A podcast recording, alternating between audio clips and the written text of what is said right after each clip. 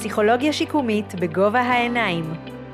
הפודקאסט שעוסק בהיבטים הנפשיים של תהליכי שיקום ובעולם המרתק של הפסיכולוגיה השיקומית.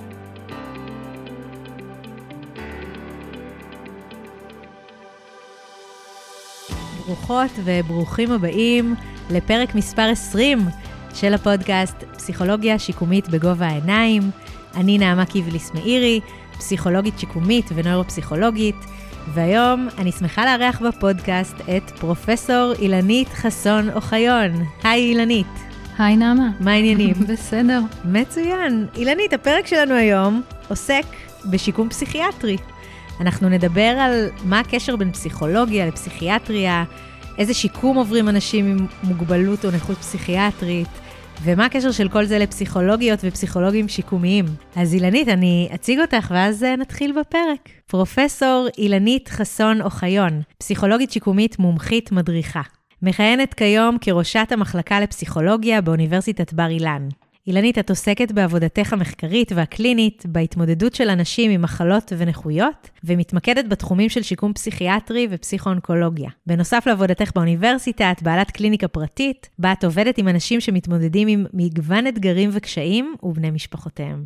אז לפני שנתחיל, אילנית, רציתי לשאול אותך, איך נדבר על הנושא של הפרק היום? אנחנו נקרא לזה מחלות נפש, מוגבלות פסיכיאטרית, איך השם הנפוץ או הפוליטיקלי קורקט, או גם וגם? אפשר לדבר על אנשים שמתמודדים עם נכות פסיכיאטרית, אפשר לדבר על אנשים שמתמודדים עם מחלות נפש קשות, בעיקר לדבר על אנשים עם ולא על אה, אנשים שקרויים על שם מחלתם, זה מה שצריך לכוון אותנו. אוקיי, okay, מעולה. לפני שנתחיל, אנחנו תמיד פותחות את הפרק במשחק אסוציאציות. יאללה. שמעת עליו? שמעתי. שמעת עליו ואותו. אז uh, במשחק הזה אני אגיד לך איזשהו מונח או משפט, ואת תגידי לי את האסוציאציה הראשונה שעולה לך לראש. פודקאסט. וואו, פחות מתחברת. מוגבלות או נכות פסיכיאטרית? מאתגר. סטיגמה נפוצה בתחום של מחלות נפש קשות? מסוכנות. דבר אחד שכדאי שאנשים ידעו על מחלות נפש קשות? שסטיגמה זה דבר ממש קשה. שיקום פסיכיאטרי? אפשרי. ולהיות פסיכולוגית שיקומית שעוסקת בשיקום פסיכיאטרי. משמעותי. וואו, אז אילנית, אני חייבת להגיד שאת המרואיינת הראשונה שענתה ממש מהר לכל האסוציאציות. אמרת לי, מדהים. אני עומדת לפי הנחיות. את ממש עומדת בהנחיות. זה הרעיון של אסוציאציות, לא, לא לעכב אותם. חד משמעית, עמדת בזה לגמרי.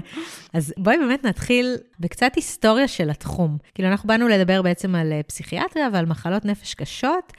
את יכולה באמת אה, אולי לספר איך הגדירו והבינו בעבר מחלות נפש קשות? בהיסטוריה הלא כל כך רחוקה, אה, אנשים עם אה, מחלות נפש קשות, מקומם היה בבתי סוהר.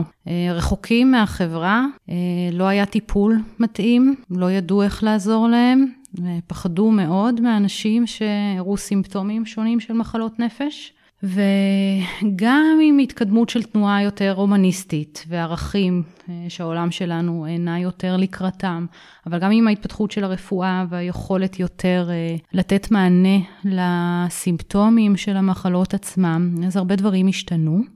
ובעצם התחיל להיות יותר דגש על מענה קהילתי ופחות על הרחקה מהקהילה. זה תהליך שלקח הרבה הרבה זמן, עם הרבה אתגרים, גם לפי תיאוריות שאף פעם לא הוכחו אמפירית, המשפחות נתפסו כחלק מהגורם למחלות נפש קשות, דברים שהמשפחות סובלות עד היום מהאשמה וסטיגמות כלפי המשפחות עצמם. כלומר, למשל, אה, אם לבן שלך יש סכיזופרניה, יכול להיות שזה בגללך, כי היית הורה לא טוב, או כי עשית משהו? זה חלק מהסטיגמה כלפי בני משפחה. תיאוריות פסיכואנליטיות קלאסיות אה, החזיקו בעמדה הזאתי, ולמרות שזה אף פעם לא הוכח אמפירית, זה גרם הרבה הרבה סבל ומצוקה למשפחות עצמם. וזה גם היה חלק מהרציונל להרחיק משפחות. מה זאת אומרת להרחיק משפחות? מהטיפול, לטפל באנשים בלי לערב מערכתית את המשפחה. כלומר, אם אתה תרגיש או את תרגישי כהורה שהמחלה היא בגללך, אולי גם תרצי להתרחק? אני לא בטוחה שהשאירו את זה בכלל לשיקול דעת ההורים. זו הייתה החלטה של המערכת שצריך להתרחק מהגורם של המחלה כדי לשמור על האדם עצמו. זו הייתה תפיסה מאוד מאוד וואו, קשה, כן. ממש קשה. התפיסה הייתה שאין מה לטפל ולהשקיע בטיפול של אנשים עם מחלות נפש קשות. ועד שלא היה מחקר אורך רציני שהראה את האפשרות של אנשים עם מחלות קשות לנהל חיים משמעותיים, לקיים כל מיני תפקידים חברתיים, מקצועיים, משפחתיים, חברתיים, לא היה, לא הופנו משאבים, לא היה צריך להוכיח שבכלל אפשרי אה, לחיות חיים שיש בהם משמעות ויש בהם מימוש, ושאנשים יכולים להצליח גם נוכח המחלה. זה דרש קצת חשיבה, שלא להתמקד רק בהחלמה במובן הסימפטומטי. מקובל לדבר בשיקום פסיכיאטרי על החלמה קלינית, שזה אומר כמה הסימפטומים יורדים, החלמה תפקודית, כמה בן אדם יותר מתפקד, והחלמה סובייקטיבית, שהיא משהו מאוד אישי של חיים עם משמעות ועם תחושת מימוש, ויכול להיות אנשים שהסימפטומים שלהם הם מאוד עמידים, וקשה מאוד להפחית אותם, ועדיין הם יכולים לנהל חיים עם סיפוק ועם משמעות. Mm-hmm. אז זאת, זה, וזו תפיסה שממש השתנתה בהמשגה לאורך השנים, עם לתת הרבה מקום להחלמה שהיא סובייקטיבית ולא רק סימפטומטית. כן, מאוד מאוד חשוב. מתי זה קרה בערך? על איזה תקופה אנחנו מדברים? זה 20-30 שנה האחרונות. ממש כן? שאלה אחרונה. כן, המושג של החלמה בבריאות הנפש הוא 30 וקצת שנים. Mm-hmm. אז דברים השתנו אה, במובן הזה שאנחנו הרבה יותר מערכתיים היום, ומסתכלים על העבודה שאנחנו עושים מתוך פרספקטיבה גם שעובדים עם המשפחות, גם עם אנשי מקצוע אחרים. אבל זה בעיקר גם דרך זה שאנחנו מבינים יותר את המחלה הפסיכיאטרית כמו, וזה קצת קשור אולי למקום של הפסיכולוגיה השיקומית פה, כי אם אנחנו מסתכלים על מודלים של נכות ומוגבלות שאנחנו מכירים בפסיכולוגיה שיקומית בכלל, ומיישמים אותם בתחום הפסיכיאטרי, זה נותן לנו הרבה אפשרויות להבנה ולהתערבות. Mm-hmm. על זה באמת נדבר בהמשך, אבל אולי באמת לפני שניכנס, את יכולה לתת דוגמה למחלת נפש קשה? זאת אומרת, על מה אנחנו מדברות? קודם זה רק סכיזופרניה, אבל על איזה מחלות אנחנו מדברים? סכיזופרניה, הפרעה ביפולרית, דיכאון קשה, OCD קשה. בעצם אחד הדברים שאנחנו שונים מרפואה, כשאנחנו מתעסקים בפסיכולוגיה שיקומית, רפואה נותנת הבחנות לכל מחלה יש הבחנה משלה עם סימפטומים מוגדרים. אנחנו בפסיכולוגיה שיקומית מתייחסים לנכות שהיא משותפת להבחנות השונות. מונח מקובל בספרות המקצועית שמדברים על serious mental illnesses, על מחלות נפש קשות כקבוצה, mm-hmm. בגלל הנכות המשותפת. אז יש גם אתגרים משותפים לאנשים שמתמודדים עם מחלות נפש שונות? האתגרים הם משותפים גם במובן של הנכות הפסיכיאטרית, אנחנו רואים הרבה פעמים קשיים חברתיים, שקשורים uh, לליקויים ביכולת לקחת פרספקטיבה של האחר, בזיהוי רגשות, בהתנהלות uh, בין אישית, קריאה של כל מיני מצבים חברתיים, ועוד כל מיני uh, סימפטומים שקשורים למחלה, אז זה אחד מהאתגרים שמשותפים למחלות שונות. ועוד אתגר שקשור למחלות שונות, זה החוויה המאוד קשה של הסטיגמה והבדידות. כן, קודם ציינת את הסטיגמה של המסוכנות. כן, אחד הסטריאוטיפים הכי רווחים הופכים כלפי אנשים עם מחלות נפש קשות זה שהם אלימים ומסוכנים, אחר כך זה שהם בעצם אחראים למצבם, הם רק צריכים, אם הם רק היו מחליטים שהם יקומו בבוקר בזמן, אז uh, הכל בסדר, ושהם לא יכולים uh, לעשות שום דבר פרודוקטיבי uh, בחיים, סטריאוטיפים מאוד קשים. יש תפריחי, למחלות נפש. תפריכי את הסטיגמה, איך מפריחים? אני לא צריכה להפריך, מחקרים מפריחים את זה, רואים את זה שמה? מאוד מאוד יפה במדע.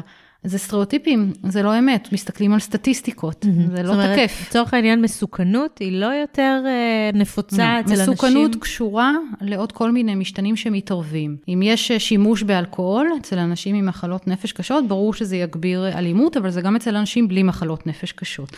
אז יש עוד כל מיני משתנים שהם בתרומה שלהם הרבה יותר קריטיים לניבוי של מסוכנות מאשר עצם אה, קיום של הבחנה עצמה. Mm-hmm. אחד הדברים העצובים שאנחנו רואים, זה שה... שאנשים עם מחלות נפש בעצמם מפנימים את הסטיגמה, וזה הופך להיות למה שאנחנו קוראים סטיגמה עצמית. שאנשים חושבים על עצמם את כל מה שהם למדו מהסטריאוטיפים הציבוריים, אז יכולים להיות אנשים מאוד עדינים שיחשבו שהם מסוכנים, שאנשים יכולים להפנים את החשיבה הסטריאוטיפית שמה כבר יצא מהם אם יש להם מחלת נפש, ואז גם להיכנס לאיזה מצב של חוסר אונים ולא להשקיע, כי בשביל מה בכלל לנסות.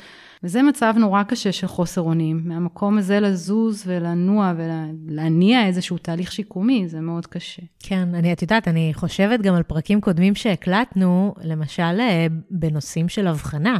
Mm-hmm. אז אני מניחה שאפילו בשלבים מאוד מאוד מוקדמים, יש פחד בכלל ללכת לאבחון, או נכון. לקבל איזושהי הבחנה מהפחד. פחד מהסטיגמה. לסטיגמה שתדבק, בדיוק. כן, יש קשר מאוד גדול בין סלף uh, סטיגמה לבין הזמן עד לפנייה לטיפול. יש פחד לפנות לטיפול פסיכיאטרי. הסטיגמה היא קשה, הסטיגמה בציבור היא מאוד קשה.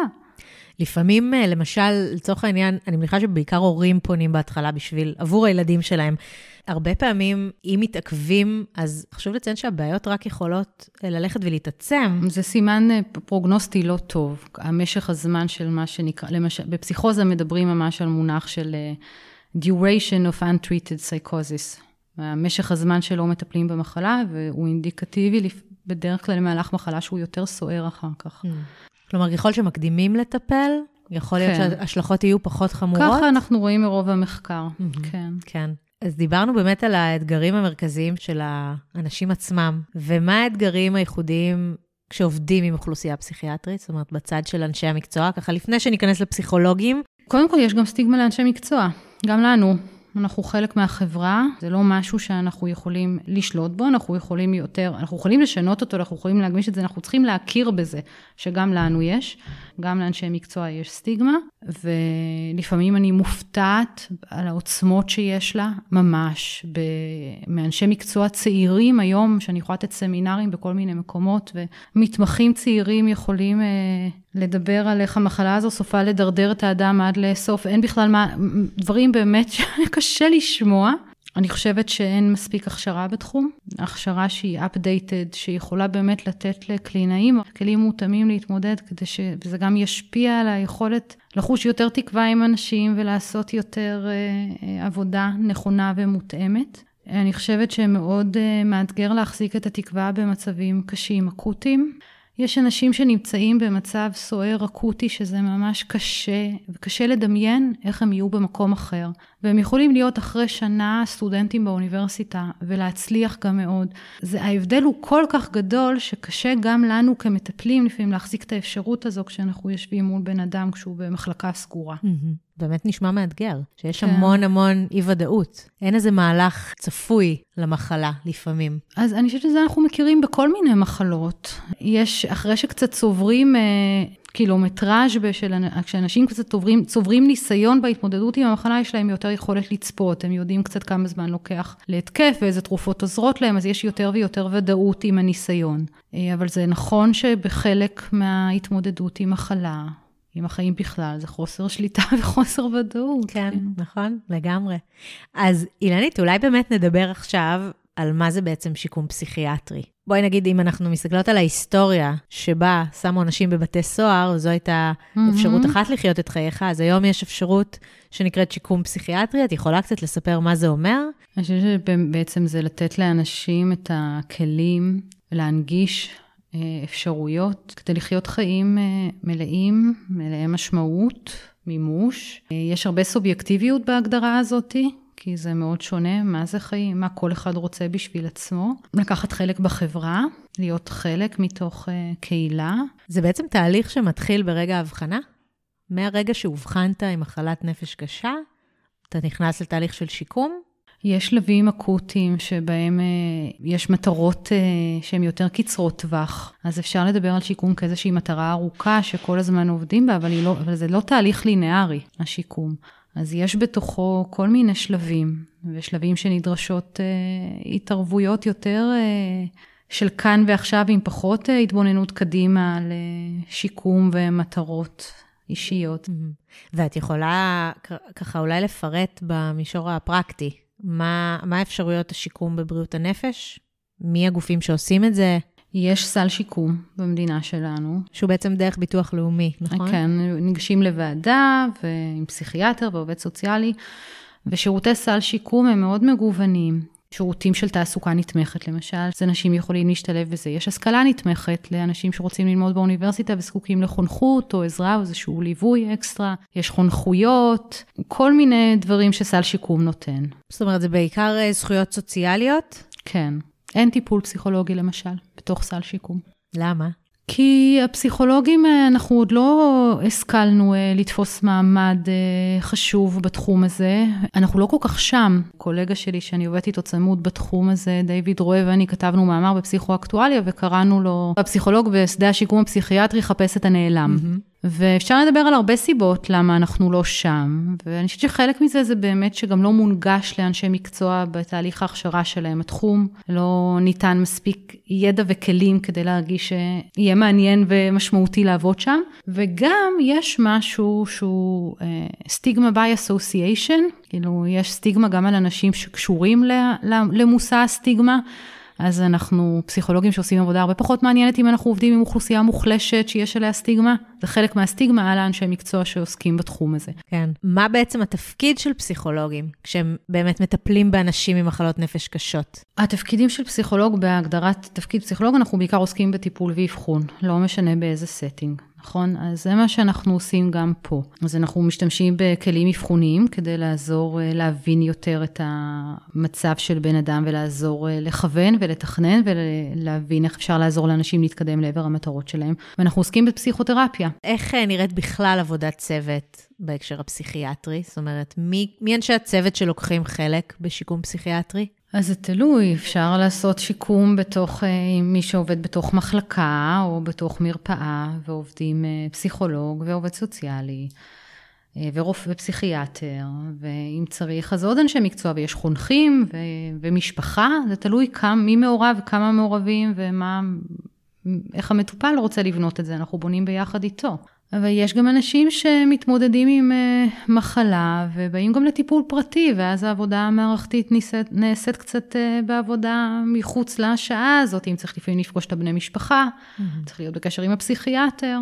כן. קצת חשיבה משותפת. ואיך נעשית באמת העבודה עם משפחות? אז יש כל מיני סוגים של עבודות. אה, יש דווקא, בארץ מתייחסים אה, למשפחות, יש יחסית מופנים לזה משאבים. אחד הדברים שאנחנו מכירים לאורך ההיסטוריה של אנשים עם מוגבלויות, ובכלל לקבוצות מוחלשות, זה ששינויים בהיסטוריה קרו רק כשהאנשים עצמם נלחמים, נלחמו כדי לקדם nothing about us without us, וכל מיני אמירות שאנשים אה, נלחמו. מהרגע שבני משפחה הקימו בארץ את אנוש, ועשו כל מיני, בעצם יצרו עבור עצמם פלטפורמות שמקדמות את האג'נדה שלהם, והפכו להיות אה, בעלי אינטרסים חשובים בתחום, אז גם קודמו כל מיני שירותים כאלה, ויש מרכזים של אה, ויצו או מילם שנותנים קבוצות להורים באופן קבוע, עושות קבוצות להורים שמתמודדים. מי בדרך כלל מעביר את הקבוצות? מי אנשי מקצוע? אה, בדרך כלל הרבה עובדים סוציאליים, לפעמים גם פסיכולוגים, תלוי מי נמצא. ויש אה, גם עבודות פרטניות שאנשים, משפחות פונות לעזרה או לייעוץ. מעולה. אז דיברנו בגדול על פסיכולוגים, ו- ועכשיו באמת אולי נתמקד באמת ב... שיקום כמו שאנחנו מכירים אותו, אני תוהה אם uh, יש הבדל בין uh, שיקום כמו שאנחנו תופסים אותו כשמדברים על uh, מצבים גופניים, פציעות, מחלות uh, גופניות, לבין שיקום בבריאות הנפש. יש איזשהו הבדל ברציונל או בפרקטיקה? אני לא בטוחה. אני חושבת שהעבודה בתחום הפסיכיאטרי נשענת על מודלים שיקומיים כלליים של ליקו, לקות ונכות ומוגבלות והבנה מאוד אה, גם חברתית, גם מערכתית. התמודדויות דומות עם נושאים של שליטה ושל אי ודאות וסטיגמה, שיש אותה לא רק בבריאות הנפש, אלא בכלל. כן.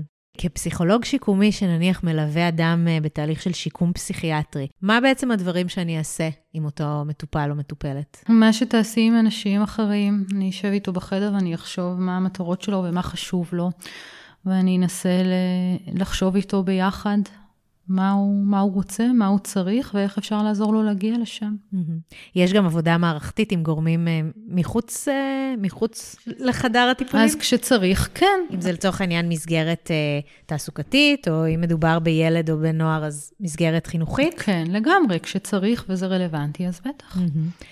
וכנ"ל לצורך העניין בהיבטים של מיצוי זכויות, יש גם מעורבות של פסיכולוגים? זה בעיקר עובדים סוציאליים עושים את זה. אנחנו יכולים להיות בקשר איתם, לפעמים אנחנו צריכים להיות קצת אה, אדבוקטורים של לעזור למטופלים אה, להשיג, להגיע ולהנגיש להם בכלל את הזכויות. אז אילנית, אני באמת, אה, אחרי שככה דיברנו בגדול, אני כן אשמח לשמוע ממך דוגמה. ספציפית על תהליך שעשיתי מטופל או מטופלת, כמובן בטשטוש פרטים ובלי פרטים מזהים. אחד האתגרים שעולים הרבה זה הקושי של אנשים לחשוב מה הם רוצים, בכלל שזה לא זמין. ואז הרבה מהעבודה כפסיכולוגית זה לשבת עם בן אדם בהתחלה ולחשוב איתו וליצור איזשהו מרחב שבו מותר לרצות, ואפשר להעיז לרצות, ולזהות מה, מה הבן אדם רוצה, ומה המשאלה שלו, ומה האתגרים שלו, וזה לוקח לפעמים המון המון זמן להבין. אולי זה קצת שונה שאלת אותי קודם על ההבדל בין עבודה עם אנשים עם מחלות אחרות. אני חושבת שיש פה הרבה יותר אתגר בהתחלה, כי לפעמים אנשים מגיעים בשלב שעוד יש נוכחות של סימפטומים שיכולים לבלבל, או איזושהי הימנעות כללית קצת לפעמים, ולוקח הרבה זמן גם ליצור קשר טיפולי, וגם אה, לחשוב על מטרות הטיפול. ואז יכולים להיות כל מיני אתגרים, כי לפעמים יש לאנשים מטרות שהן יכולות להיות נורא נורא גדולות, ובצורה לפעמים נורא נוקשה הם מחזיקים בהן. ומי אנחנו כאנשי מקצוע שנחשוב שזה גרנדיוזי? אני תמיד ככה מזהירה את עצמי. אחד, ה, אחד הדברים שאני חושבת שכל פסיכולוג שעובד בתחום של שיקום פסיכיאטרי, אני מקווה, ראה או יצא לו לראות או לשמוע, יש אה, אה, אשת מקצוע אמריקאית שקוראים לה פטרישיה דיגן, שהיא בעצמה מתמודדת עם סכיזופרניה.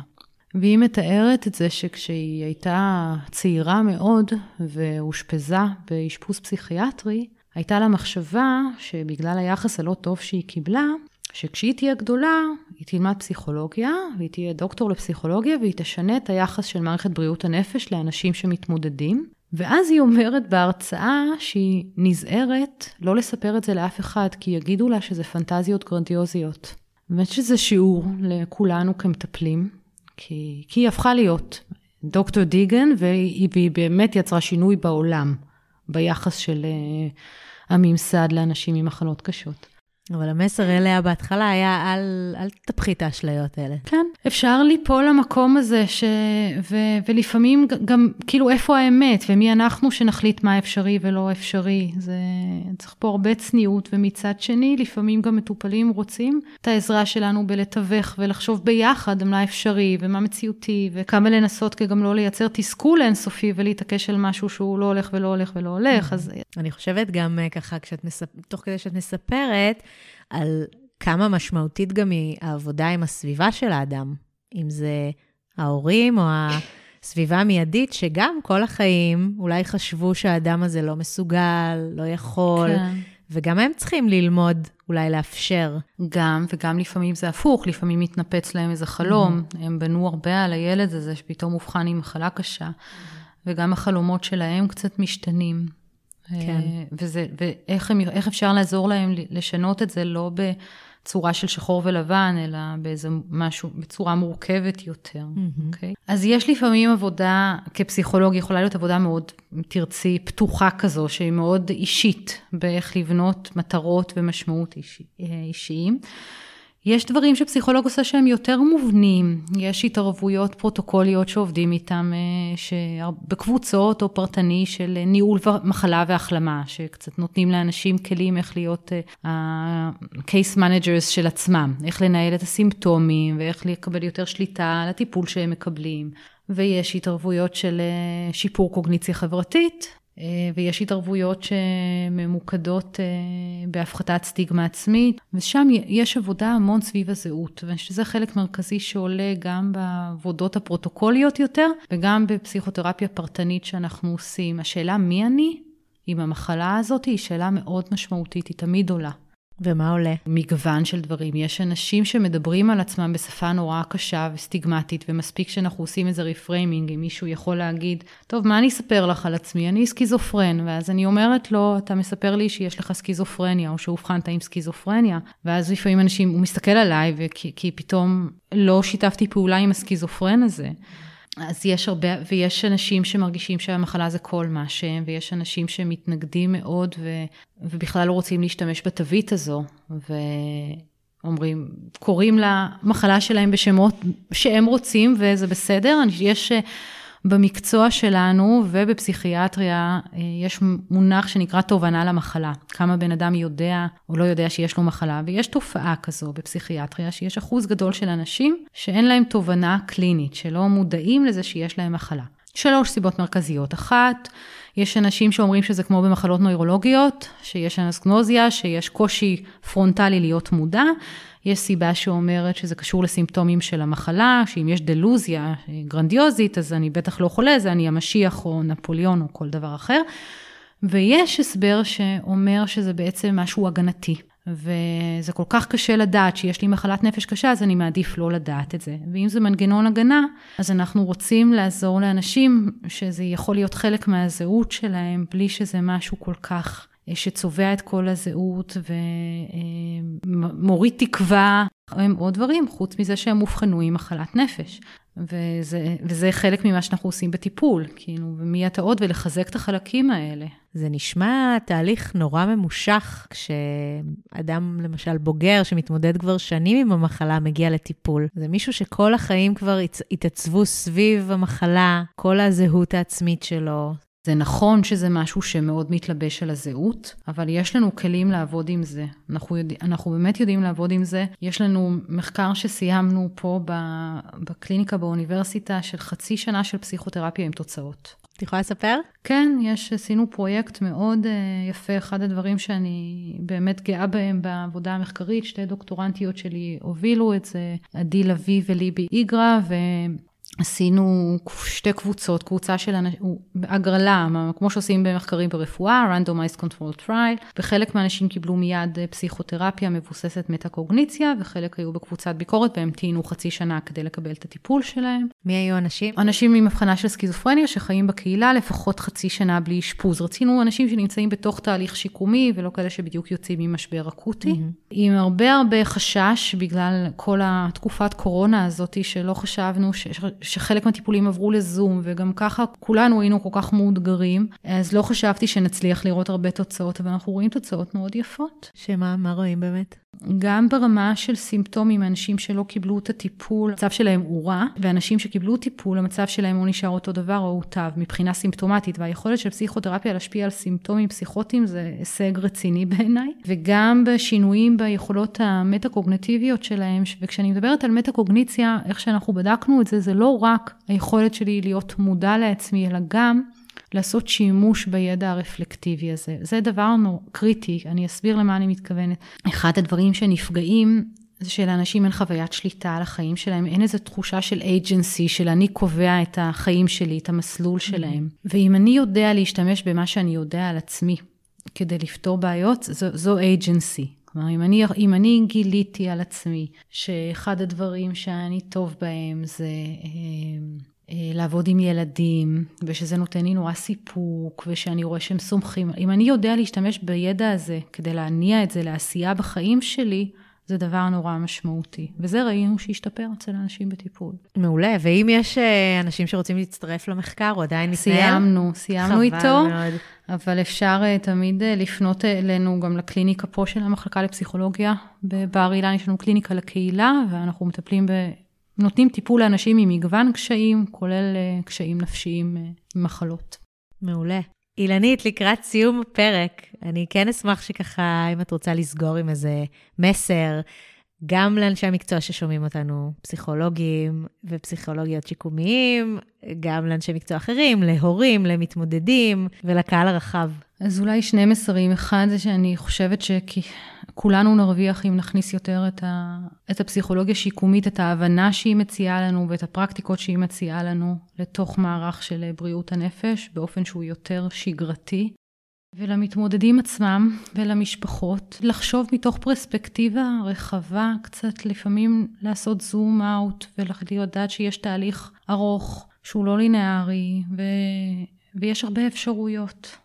ואולי עוד מסר לכולנו זה להבין ולזכור שהסטיגמה היא אחד הדברים הקשים שאנשים מתמודדים איתם, והרבה פעמים אנשים עם מחלות נפש קשות אומרים שזה הרבה יותר קשה מהמחלה עצמה, מכל הסימפטומים. זה מייצר בדידות וקושי, ואנחנו חייבים לזכור את זה כשאנחנו עובדים עם אנשים. כן, עם המסר הזה באמת, אה, אני גם מרגישה שראוי לסיים את הפרק.